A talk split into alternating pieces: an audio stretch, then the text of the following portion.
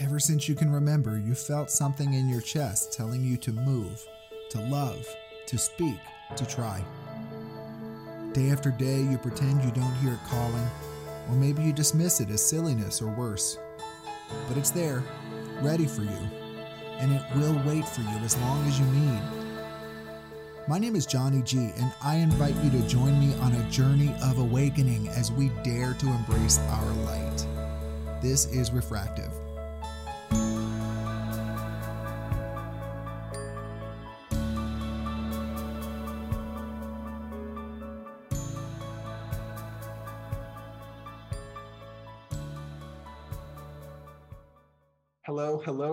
Everyone, and welcome to another episode of Refractive Podcast. I'm your host, Johnny G.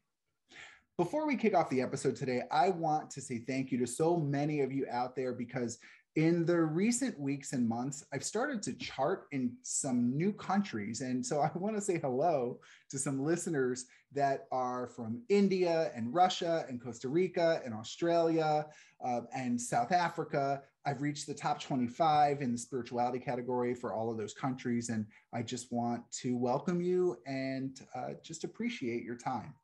And with that, let's move on to the episode today. You know, Becca Ribbing is my guest, and she's the author of the Clarity Journal. She's been a coach for over a decade, and she's on a personal mission to help people break out of the cycles of uncertainty and the cycles of struggle that hold them back. And you guys all know that this is what we talk about on this show. Becca gently helps her readers get unstuck and start moving forward. She empowers them to embrace their strengths and let go of the negative self talk that gets in the way. This helps them start moving with some real momentum in life. So, with that, um, Becca, welcome. I'm so happy to have you with us on Refractive. Thank you so much for having me. I've been looking forward to this one. Same here. And you know, I was thinking about our topic. You know, we're gonna we're gonna talk a little bit about um, is your job or is your career actually working for you? And um, you know, it doesn't start out that way. Uh, I remember when I first started my career, my first ever career, I was super excited about it, even though it's a job that I never wanted. Um, I never saw for myself, but I was excited to get out there and start uh, putting down some uh, some roots and building a career. And it's graduation time right now. Uh, it's it's late May, and I have a nephew. He just graduated with a full scholarship to a four-year university. I'm like, wow, like that's such a huge accomplishment. And I realized this kid, hey Connor, if you're listening, how you doing, buddy? Um, this kid has to make a decision now about what he wants to do for the rest of his life. He needs to declare a major and start laying down tracks for a career. And it's like, how is that fair? Like, how is that reasonable? I mean, I don't know. What are your thoughts on that? Because it feels like so many of us get trapped in a career that doesn't feel authentic but it's because it's what we've done it's what we knew it's what we did and uh, it's where we are today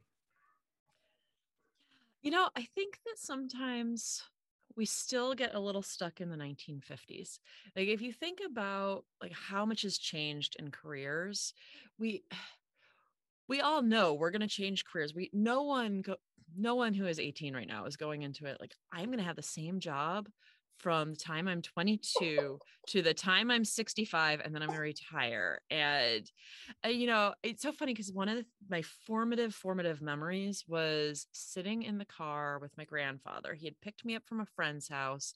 It was summer. I was visiting him in chicago. And I don't know whether you've ever spent summers in Chicago. You think of Chicago as being really cold, but summers are hot and muggy. And I am pretty sure he was also quite cheap. So I'm pretty sure there was no air conditioning in this car. I just remember it being like oppressively hot and humid.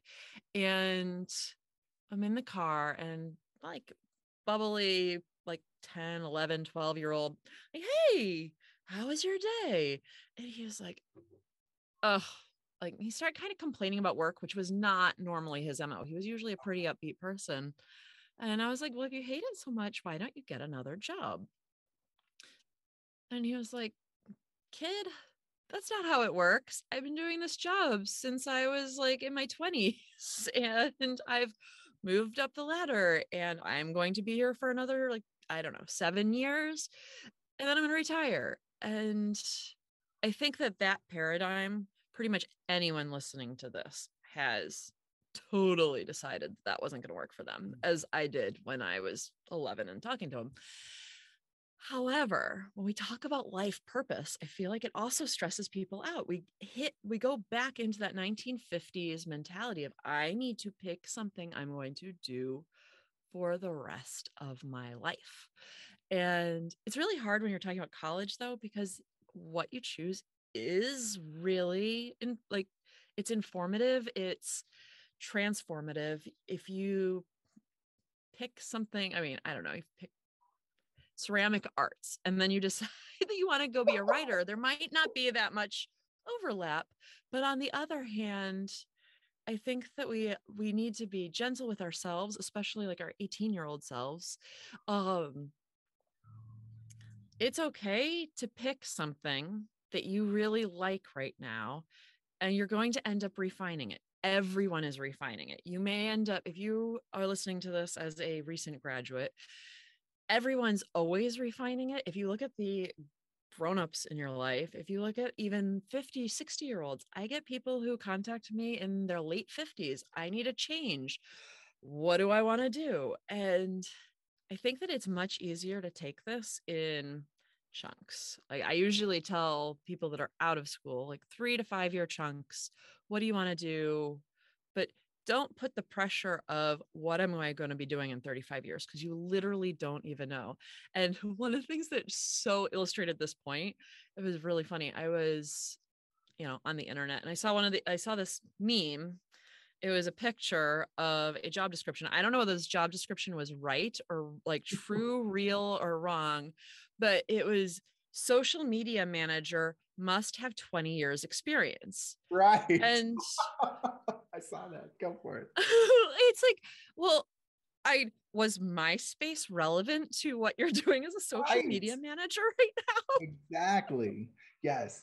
That's the thing, right? It's like what, what I don't know. It just it feels you, you you're right. I think gentleness is is key here because we have to make a move well, I mean, we don't have to make a move, right? If we want to talk about, you know, on the spiritual level, like we don't really have to make a move, right? But uh, we're most likely going to make a move. And that move is going to have an impact on our moves tomorrow. And um, yeah, I mean, the good news is, Becca, that I mean, like, I'm sure as you know, that there are a lot of college majors that well for instance i was an hr director and and it didn't matter what your degree was in, right? If we had leadership roles that required a degree, uh, I think the exact wording was um, must have a four year degree in uh, a related field. And like related field is, I mean, it's, it's a, it, yeah, it's, it's a, it's fake news. That's a fake term. It doesn't make sense. And so, uh, you know, I mean, unless we're talking about med school or unless we're talking about something really specific, like, you know, acting and fine arts, then I mean, a lot of it will kind of move over. But I don't know. It just seems like it seems like a heavy burden for kids today. But do you think it's a heavy burden? Well, I think that the med school example is actually a really good one because med school is not college, you know, and I think that I haven't had this experience too many too much with doctors. I've only ever met one person that went to med school and then decided not to be a doctor. Lawyers, on the other hand, I get called by lawyers very often. And what ends up happening is in my discovery call, I'm like, okay, we can definitely move you. I can't get you $170,000 a year right off, off the bat. We can work back up to this, but like, no, you're not going to like go a lot of times they want to go into politics.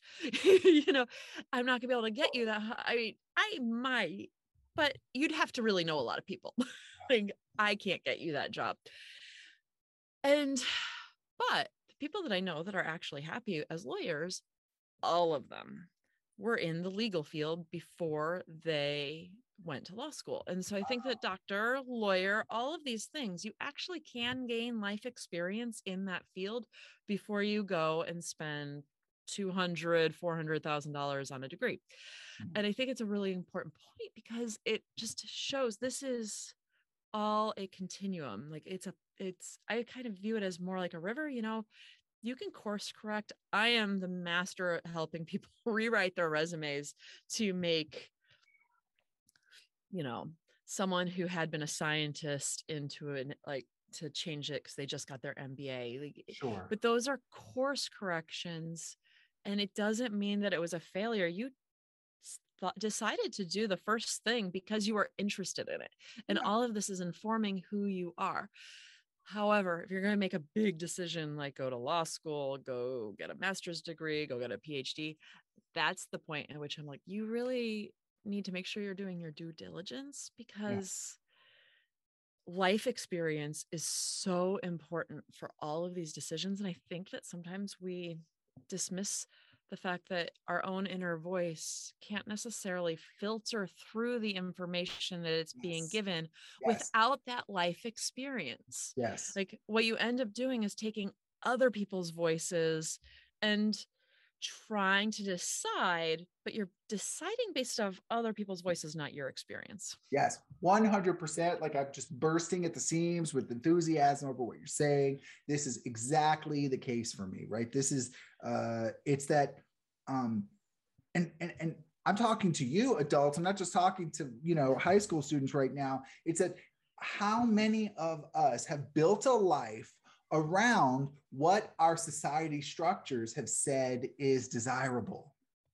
And you know when i'm when i'm young and i don't have that strong independent inner voice guiding me then yeah i say okay well yeah well it, it works for all these people. So it looks like it's a safe bet. I guess i'm going to go do that.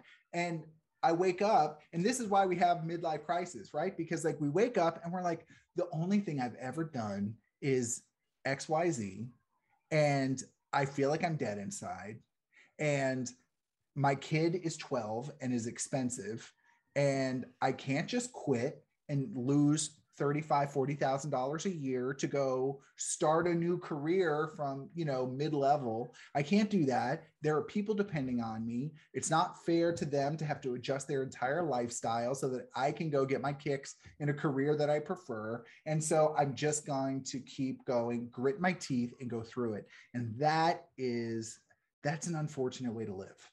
And it's a realistic way to live.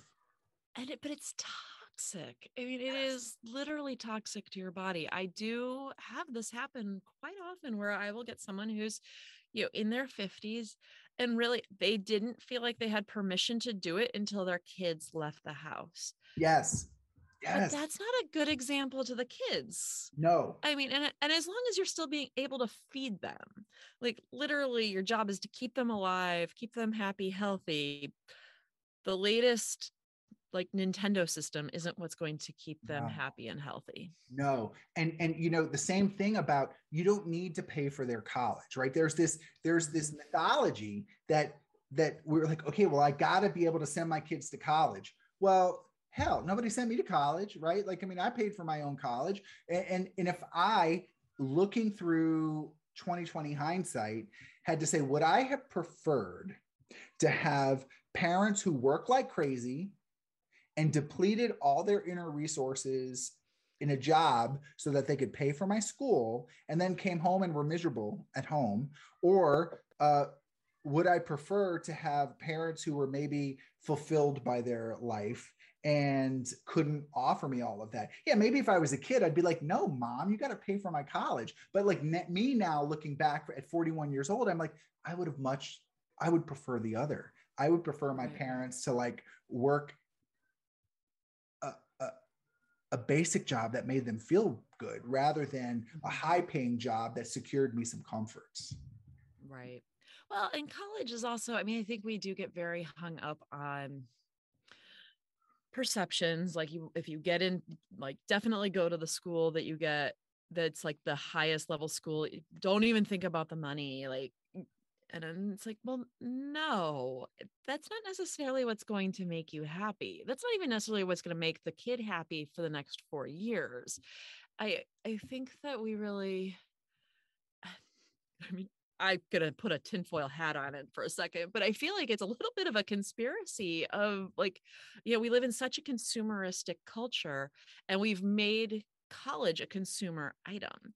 Yes. And really, all that kid needs is to have good friends and really interesting teachers. There are really interesting teachers everywhere.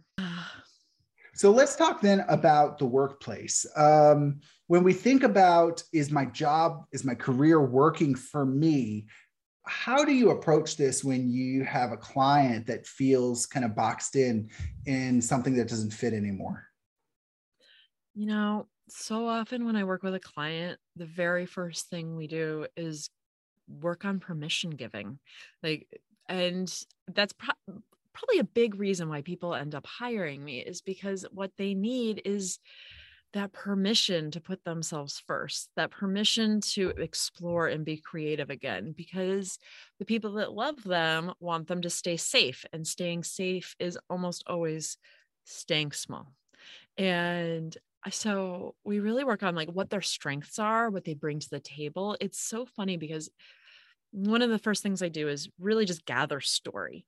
Like I ask them a ton of questions and as they're talking about their career and things that they like and don't like at work and stuff, I start figuring out what their strengths are. And I'll say, "Hey, do you realize that organization is really a strength of yours or do you realize and i'm usually a little more specific it's sometimes hard for me to come up with like very pinpointed specific ones when i'm talking generically but i'll come up with something that's very specific and they'll always pause and be like oh but it just comes naturally to me. Like it's it's easy like why is that a strength? I don't value it because that's easy.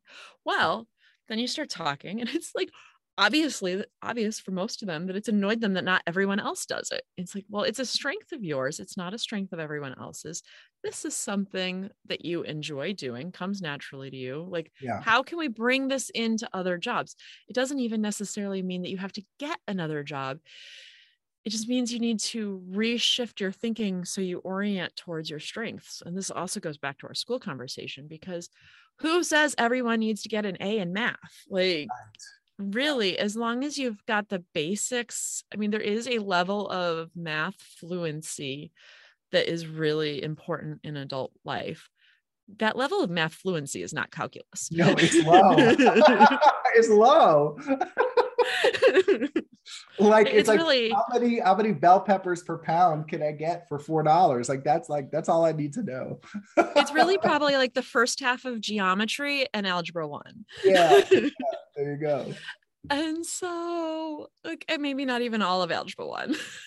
so, I feel like it's really important to recognize that you're eh, you don't have to have every strength. What you have, what really helps you be a happy, sustainable human is to really know your strengths, value them, and make sure other people are valuing them too. Mm-hmm. And that mm-hmm. kind of goes, ties into that question of like, how do you know whether your job's working for you? Well, one of the big ways whether you know whether your job's working well for you is is it using your strengths and yes. are they valuing those strengths like i remember and the strengths that you love i remember i was in one job and because i knew how to f- fix computer problems like by turning the computer on and off the the boss decided that he wanted me to go take all of these computer classes in SQL, mm-hmm. which is like a really big database program. Like, just because I can turn on and off a computer and like fix the 60 year old's problem, right. I can fix a printer doesn't mean I want like, and I could do database management. I don't want to. That's not what I studied in school. This is absolutely nothing to do with what I want. And yes, I could spend, you know, the next six months of my life really like studying and yeah gaining mastery, but it's not what I want to gain mastery in. Right. And I think that that we run into stuff like that, maybe not such extreme examples, but stuff like that at work. And we all like creative challenges, but we like creative challenges that we're getting to choose. Yes. And I think we stay in jobs too long. Like mm. school hasn't, because we're so used to the school system, you go you have the same teacher for a year and then you get another teacher for another year. I, I hear a lot of people who come to me and they are mad that they haven't gotten a promotion, that they haven't been moved in their company. I mean, I'm sure if you were in HR, you have people complaining about this all the time to you, probably. And it's like, okay, but it doesn't work for that company. And that is not the only company out there. Right. And so if they are not moving on your timeline, don't be mad at them. Just take back control. Yeah. Yeah. That's right. You know, it it feels like you know, one of the things that that has made a difference in my life and I, I, try to help clients with it if it feels natural for them if if, if it res- they resonate with it is to really start to um, listen to your intuition. And it takes so much courage to do what intuition tells you to do because intuition often is not aligned with societal expectations. And so you have a situation where intuition says, oh, well, I want to be an actor, or like I want to go, I want to open a ceramic studio. And everyone around you goes, no, no, no, no, no, no, no, no. That's bad. Like just do business. You'll be okay. Like just get a business degree, you know? And it's, it's, it's the thing is that when I was in high school, Becca, like I wanted to go to college for acting okay? Like i even like i wrote this thing in the yearbook like i'm going to nyu and i'm going to study acting. And no i didn't do any of that. I didn't do any of that. I went to the school and studied what i studied because it's what made sense to everybody around me. And the thing is that um i gotta tell you if i would have just followed that path of going to be an actor i don't know if i would have made it or not chances are I wouldn't have made it as an actor. I don't know. But the fact is, like, I would have been doing something that felt powerful for right. me. And I, I, just think that there's such an opportunity for us to listen to the signals we get from our most loving self, right? It requires discernment. Is this about my ego or is this about my true wisdom? And then it requires courage to say, I hear you. I understand. I'm going against the grain, and that's what I need to do. Well, and I think acting is a really good example because, sure, maybe you wouldn't have become, you know, the next. I don't even know. I'm really bad at names, but um, but what other you would have been opened? Well, but maybe you would have become a really great voice coach, or maybe you would have been a voice actor, or maybe you would have been. And I think this is the thing that so many people don't even recognize is there are so many jobs. Los Angeles, a the ma- like a major part of our economy is entertainment.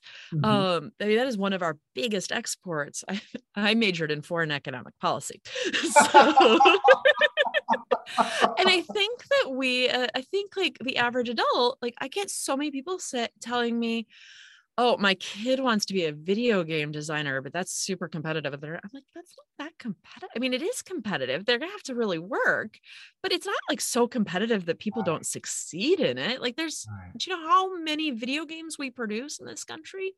Like, yeah. uh, or in a lot of countries. I mean, it's not just us. And I feel like so when I was in Seattle, I used to run a resume writing meetup group because I love helping people that aren't getting a job there a lot of times people aren't getting the job just because they are not describing themselves well mm-hmm. and they aren't resonating with the people that they need to resonate with so you know it was my kind of volunteer thing twice a month i would go and just help anyone who showed up at a starbucks write their resumes yeah. and it was also really awesome because i got to know a lot of different industries more in depth mm-hmm. and so there's this musician that comes and he was musician, you know, starving musician. Like he did the going on, um, you know, going out late at night and doing um, sets. But he also, his daytime job was like sound branding. I was like, what's a sound brander? Right. Mm. Well, a sound brander is someone and goes in and say Starbucks is a great example. You know, like they have all they've got a huge Spotify list, they've got like commercials, they've got all these. They someone needs to go in and make sure all of the soundscapes that they have all sound like Starbucks. Yeah. And I was like, I didn't even know that was a job. I'm a career coach. I did not know this was a job. Well, a lot of the things that like a lot of different of the like kind of more creative paths have those jobs. Yes. And maybe you'd be happier doing that. You're still loving music. And that gets a little dicey because I'm not sure whether you're going to really want to be a sound brander for some boring Right. company. but it's a good example but it's a good example that you know if you follow uh, you know how many more episodes am i going to mention this in but from the alchemist by paulo coelho my favorite Mm. line of the book is when you follow your personal when you pursue your personal legend the entire universe conspires in your favor and you know it, that's what I, that's a great example that okay you love music go do music and and doors will open for you. You'll be fine. Like you'll be okay. You may not have the life that looks like your uncle tom or you know or your aunt jill or whatever. You may not look like that right? You may not have the big mcmansion out in the suburbs. That might not be your path but you might be doing what set your soul on fire you know? And that's worth a lot Well, but it's only worth a lot if you can also let go of the fear everyone else is stewing up around you. Yeah. And I go back and forth about whether I actually believe in law of attraction, but Mhm. I do believe that it is if you are listening to all the fear around you, then maybe you're not allowing yourself to dive in as much as another person because you're you're subconsciously holding on to the excuse. Yeah. And so maybe you wouldn't find the sound branding job or voice acting or whatever it is. So you still have to be able to throw yourself into it without spending too much time worrying mm-hmm. about what society says and really spend a lot of time figuring out who is successful and who is successful in a variety of ways like not just looking at the people like the Keanu Reeves and the people that who are like really have hit their peak. Like look at the people that are under that layer of success. What Yes. are they doing? How are they doing it? And i Mhm. think sometimes we also really focus too much on whoever's reached the peak of what we're doing and it's like but you need the steps. You need to know what the next three steps are. So you mentioned as we kind of um, as we kind of are on the downslope of the episode, you mentioned that one of the things that you have clients do is make a list of their strengths and what they enjoy. What are some other things that you'd recommend listeners do if they know they just have the gut feeling that their career doesn't work for them anymore? They want to make a change, but it's so overwhelming. What do you suggest? well this is why i wrote the clarity journal so Yeah, it oh, feels tell me like a natural plug Yes. but yes. um but i think the reason why i wrote the clarity journal was because i was in my own moment of kind of waffling back and forth about what i wanted to do. I had been a coach for a really long time. And however i had also had this period of time where i was you know just trying to get through it. I had a hip injury. I moved cross country in the third trimester of my pregnancy with my second kid. And then that kid was born with a massive amount of ear infections. And as happens to a lot of us, you know, when life starts getting in the way and you're really just trying to survive, you you let go, you gradually let go of all the things that bring you joy and like the things that kind of bring nuance and meaning. yeah. And so when I was coming out of that, I was like, I knew there was something missing and I didn't know what it was. And Yeah. I was complaining to a friend, like, why am I not happy? I like coaching. There's something missing. And she laughed. She's like, Becca, you're a coach. What would you tell yourself? and so I sat down, I got off the phone. I was like, thanks. Like, really didn't want to hear that, but I needed to hear it Yeah. sat down and wrote out every single writing prompt I could think of that I'd ever given other people to think about. Okay. And then as I went back and did them, I just realized how important it is to get out of your own head, Yes. to have the questions asked in a way that can bring the aha moments in.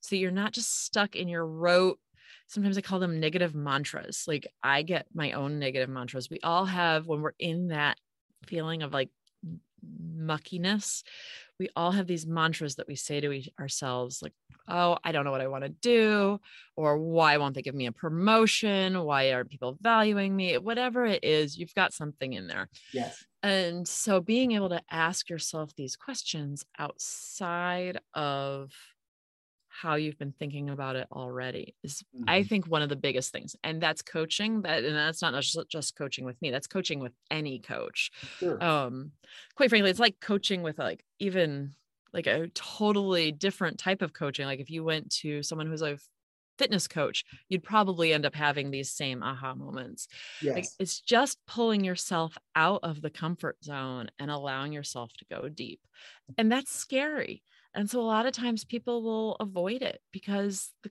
the answers might end up feeling like, oh, I do need to get a new job. I don't want to do the resume. But right. ultimately, you have control of your life. Mm-hmm. And the more that you can really embrace that and recognize that you want change, you want to be, you want to be happy, and it's okay. That's your birthright, really. Yes. And only you are going to give it to yourself. Yes, you are the savior you've been waiting for. You really are. Exactly. Yes, exactly. So, okay, so you know another thing that I I've found helpful when working with clients, and I wonder if you agree, is um, so back when I was in HR and we my organizations we were launching the rollout of a new service or making a change to the business in some way uh, we always had a critical path and the critical path took a um, took a goal, a major goal, and then we would brainstorm all of the sub steps within the goal. And I call them like lily pads that you would use to hop across the pond, right? And so we'd say, all right, if if the if I want to accomplish X, here's all the things that need to happen between now and then. And uh, once I have those in, I assign a deadline to each of those. And then I put them on an Excel spreadsheet or a piece of paper and all of a sudden, I have these lily pads of deadlines of small tasks. And this can stretch out for years. It's fine for we for, for somebody to do this on the scale of two or three years. Uh, because if you don't start now, it's not going to three years you'll just be stuck in the exact same place that you were before anyway. So make that little incremental progress based on uh, you know a step here a step there and all of a sudden your life looks different. And that's worked for me. Uh, i don't know if that's the system that you would recommend for your clients as well or if you have a different take. Well i think that any way you can break it down into small steps is absolutely necessary to do anything that's that's scary um i think that it, when you're looking at the big picture it's overwhelming. And so I think that you're dead on. I mean, however you do it, it may be an Excel, Excel spreadsheet. It may be, my husband has about a million index cards. If you go into his yeah. office, he's got index cards stewed all strewn, strewn all over the place. Yeah. But whatever system you need to use. And I'm going to just say, like, I think that part of this is finding the system that works for you. Yeah. And if a system isn't working, get a new one. But throw it away. Exactly. but I think that if you if you are scared, absolutely the only thing that's going to work is breaking it down to as small chunks as you can feel are manageable. Okay. Excellent. So I don't know if you can hear it, Becca, but I, the place I'm staying, there's this enormous church, and there's uh, there's like six bells in this bell tower, can you hear it? Wondering what it was. It almost sounds like a rock concert, like playing like way far off in the distance. It's amazing. It's so the sound of bells like this is like my favorite thing in the world. To me, it's the sound of God, right? I, I would when I walk down the street and I hear big church bells, like for some reason it just resonates with me. And so this, it's it's like five at 5:45 every day. I get 10 minutes of this beautiful bell. So listeners, I'm sorry if it messes with the sound quality. I can't help it but uh, I don't know what you can hear right now, but I love it. So I'm just going to rebel. It's really not that loud. It's just kind of pleasant. So hopefully everyone else is enjoying it as much as I am. So, Becca, if the listeners want to get in touch with you, learn more about how you work with people, and want to learn more about the Clarity Journal, um, how can they find out about you? So, Clarity Journal is easy to get on Amazon. Um, and then you can find me at beccaribbing.com. So it's B E C C A R I B B I N G. And I'm sure it'll be in the show notes. All right, perfect. Excellent. Well, everyone, thank you so much for tuning in. Becca, thank you as well for bringing your wisdom to the show. I, I enjoyed it. And um, yeah, I just, I'm just, I really appreciate your time. Thank you so much for having me. Everyone, as you go out through your day and meet all these other people who are struggling just like you and me and Becca here, you know, we're all just trying to do our best. So, uh, as often as you can remember, aim your light. Take care. You've been listening to Refractive Podcast, and this is Johnny G. If you found today's content uplifting, if you think it might make somebody's day better, give it a share on social media, click like, subscribe. All those things help to expand this podcast availability to new audiences. I'm a speaker, a coach, and a facilitator based out of Washington, D.C., but I travel a lot. If you think I can be of service to you or to your organization, help people get unstuck or move into their authentic power, shoot me an email my email address is refractivepodcast at gmail.com. Take care. Thanks for listening and aim your light.